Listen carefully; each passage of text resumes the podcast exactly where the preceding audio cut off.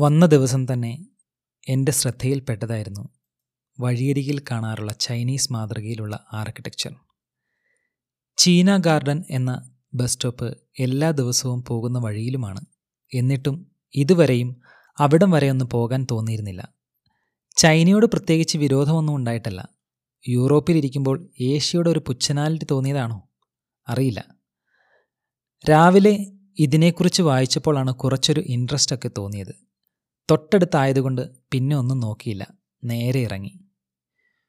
സൂറിക്കിന്റെ twin city എന്നറിയപ്പെടുന്ന ചൈനയിലെ യുനാൻ പ്രവിശ്യയിലെ കുൻമിങ് നഗരം ഡിസൈൻ ചെയ്തതിന് ആയിരത്തി തൊള്ളായിരത്തി തൊണ്ണൂറ്റിനാലിൽ ചൈന കൊടുത്ത സമ്മാനമാണ് ഈ ചൈന ഗാർഡൻ. ട്വിൻ സിറ്റി എന്ന വാക്ക് കേട്ടപ്പോൾ തന്നെ മനസ്സിലേക്ക് വന്നത് തിരുവനന്തപുരത്തെ ബാഴ്സലോണയുടെ ട്വിൻ സിറ്റി ആക്കാൻ വേണ്ടി ശശി തരൂർ നടത്തിയ ശ്രമങ്ങളും തിരുവനന്തപുരത്തെ ഹോസ്റ്റലിലിരുന്ന് കോഴ്സ് കഴിയുന്നതിന് മുന്നേ ബാഴ്സലോണ പോലത്തെ തിരുവനന്തപുരത്ത് കൂടി നടക്കുന്നത് സ്വപ്നം കണ്ട എന്നെയുമാണ്.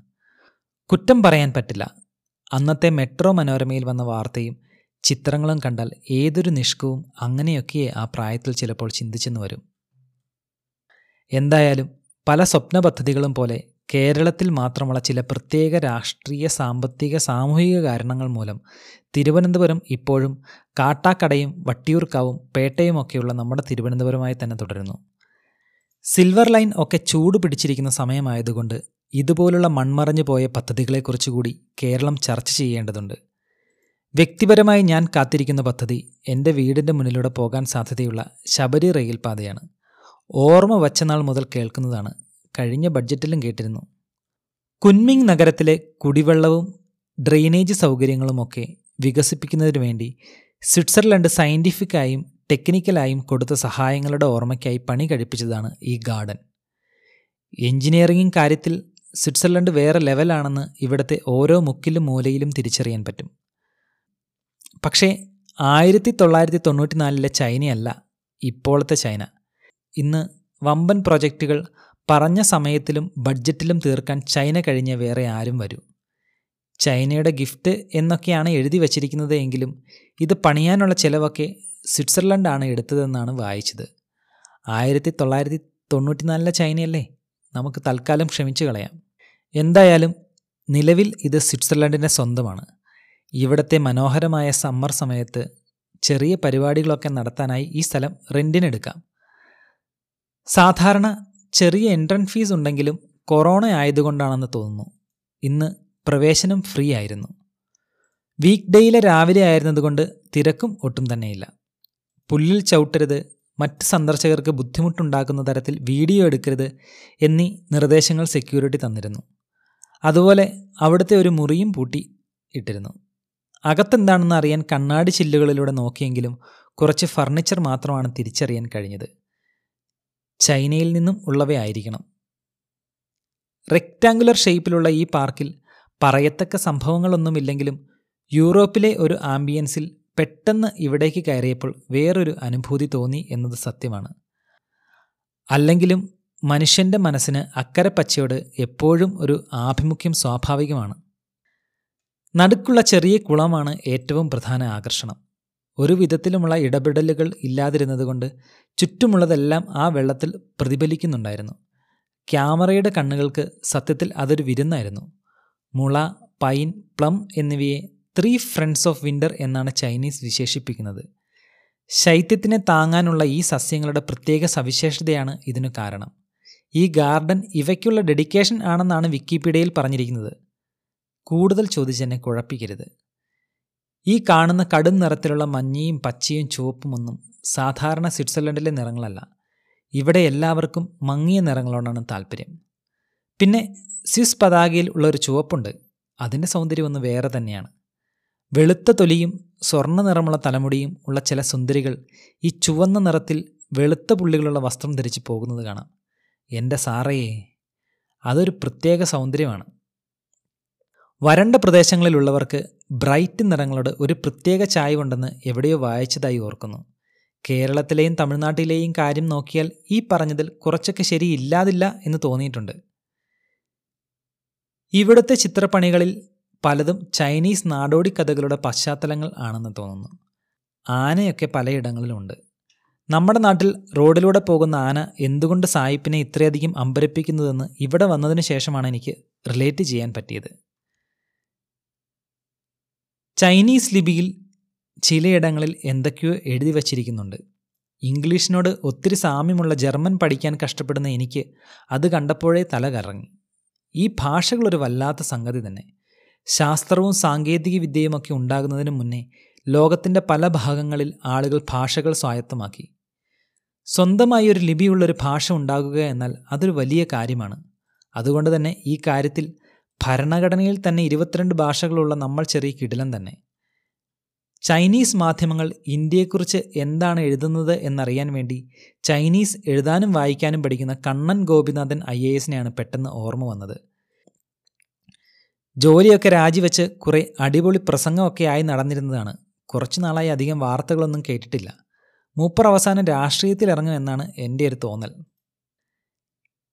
എൻഗേജഡ് ആകാൻ വേറെ ഒന്നും കാണാതിരുന്നത് കൊണ്ട് കുറച്ച് ഫോട്ടോസും വീഡിയോസും ഒക്കെ എടുത്തിട്ട് പുറത്തേക്കിറങ്ങി. സൂറിക് ലേക്കിന്റെ കരയിലുള്ള ഈ ലൊക്കേഷൻ അടിപൊളിയാണ്.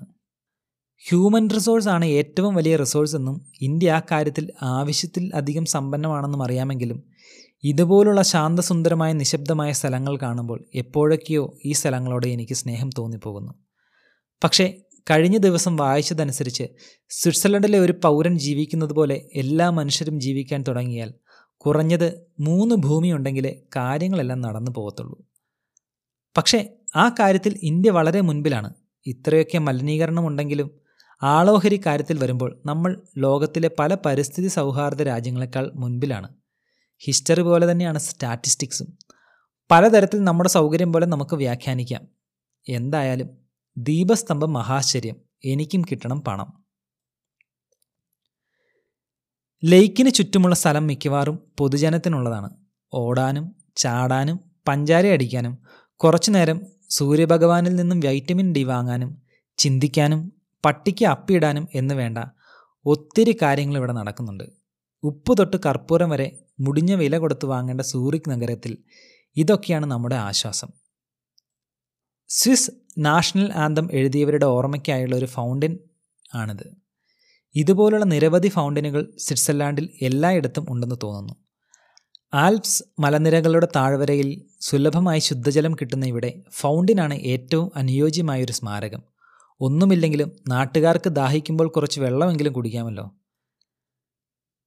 യുറേക്ക എന്ന പേരുള്ള ഒരു ശില്പമാണിത്. പേരുമായി ഒരു ബന്ധവുമില്ലാത്തൊരു ശില്പം എന്നതാണ് ഇതിന്റെ പ്രത്യേകത എന്നും വേണമെങ്കിൽ പറയാം. കാരണം പ്രത്യേകിച്ച് ഒരു ഉപയോഗവുമില്ല എങ്കിലും പ്രവർത്തിപ്പിക്കാവുന്ന ഒരു യന്ത്രമാണിത്. നമ്മുടെ നാട്ടിലെ യൂണിവേഴ്സിറ്റികളിൽ നടക്കുന്ന ഗവേഷണങ്ങളാണ് എന്റെ മനസ്സിലേക്ക് പെട്ടെന്ന് വന്നത്. ഇത്രയധികം ബുദ്ധിജീവികൾ അഞ്ചാറ് വർഷം തല കുത്തിമറിഞ്ഞ് ഡോക്ടറേറ്റും എടുക്കുന്നുണ്ട് കുറേ ഗവേഷണങ്ങളും പ്രസിദ്ധീകരിക്കുന്നുണ്ട്. പക്ഷേ ലോക നിലവാരത്തിൽ കുറേ ദശാബ്ദങ്ങളായി ഇന്ത്യയുടെ സംഭാവന എന്താണെന്ന് ചോദിച്ചാൽ ഇന്ത്യ തന്നെ കണ്ടുപിടിച്ച പൂജ്യത്തിനെ കൂട്ടുപിടിക്കേണ്ട അവസ്ഥയാണിത്. ഇൻഡസ്ട്രിയലൈസേഷനെ പരിഹസിച്ചുകൊണ്ട് ആയിരത്തി തൊള്ളായിരത്തി അറുപത്തിനാലിൽ നിർമ്മിച്ച ഈ യന്ത്രം ഏപ്രിൽ തൊട്ട് ഒക്ടോബർ വരെ പ്രവർത്തിക്കാറുണ്ട് എന്നാണ് ഇന്റർനെറ്റ് എന്നോട് പറഞ്ഞത്. ഏപ്രിലും ഇവിടെയൊക്കെ ഉണ്ടെങ്കിൽ അതൊന്ന് കാണണം. ഇതുപോലുള്ള നഗ്നമായ പ്രതിമകൾ ഇവിടെ ധാരാളമുണ്ട്. അല്ലെങ്കിലും നഗ്നതയും കലയും തമ്മിൽ അഭേദ്യമായ ബന്ധമാണെന്ന് കവിതകളും കഥകളും ചിത്രങ്ങളും ഒക്കെ വായിക്കുന്ന ഏതൊരാൾക്കും നിരീക്ഷിക്കാൻ കുറച്ച് സെൻസ് ഉണ്ടായാൽ മാത്രം മതി. സത്യത്തിൽ നഗ്നതയല്ല സൗന്ദര്യമാണ് മനുഷ്യനെ ഇത്രയധികം ആകർഷിക്കുന്നത് എന്നാണ് എനിക്ക് തോന്നിയിട്ടുള്ളത്. പഞ്ചേന്ദ്രിയങ്ങൾ എന്നൊക്കെ പറയുമ്പോഴും അതിൽ കണ്ണിന് മറ്റ് ഇന്ദ്രിയങ്ങളെക്കാൾ ഒരെല്ല് കൂടുതലാണെന്ന് എനിക്ക് പലപ്പോഴും തോന്നിയിട്ടുണ്ട്. നമ്മുടെ നാട്ടിലെ സാമൂഹികമായും അല്ലാതെയുമുള്ള കീഴ്വഴക്കങ്ങൾക്കും നിയമങ്ങൾക്കുമെല്ലാം ഈ കാണുക എന്ന പ്രവൃത്തിയോട് വല്ലാത്തൊരു അഭിനിവേശമുണ്ട്. അല്ലെങ്കിൽ തന്നെ നിങ്ങൾ കണ്ട ഒരു കാര്യം ആരെങ്കിലും അല്ല എന്ന് പറഞ്ഞാൽ വിശ്വസിക്കുമോ? കേട്ട കാര്യവും സ്പർശിച്ച കാര്യവും രുചിച്ച കാര്യവും മണത്ത കാര്യവും എല്ലാം മാറ്റി പറഞ്ഞാലും കണ്ട കാര്യം മാറ്റി പറയാൻ ബുദ്ധിമുട്ടാണ്. പക്ഷേ ഇന്നിപ്പോൾ ആർട്ടിഫിഷ്യൽ ഇന്റലിജൻസ് ഒക്കെ ഉള്ള ഈ കാലത്ത് കണ്ണുകളെ പോലും വിശ്വസിക്കാൻ പറ്റില്ല എന്നല്ലേ നമ്മൾ പറയുന്നത്. അതുപോലെ തന്നെയാണ് ഈ വീഡിയോയിൽ കാണുന്ന പല കാര്യങ്ങളും നേരിട്ട് കാണുമ്പോൾ ഞാൻ ഈ പറയുന്ന പോലെയോ നിങ്ങളുടെ ഡിസ്പ്ലേയിൽ കാണുന്ന പോലെയോ ഒന്നുമല്ല. അതൊക്കെ തമ്മിൽ ഒത്തിരി വ്യത്യാസമുണ്ട്. ജീവിതം ജീവിച്ച് മാത്രം അറിയാൻ കഴിയുന്ന ഒന്നാണ് എന്ന് ഓർമ്മിപ്പിച്ചുകൊണ്ട് ഈ എപ്പിസോഡ് ഇവിടെ തീരുന്നു.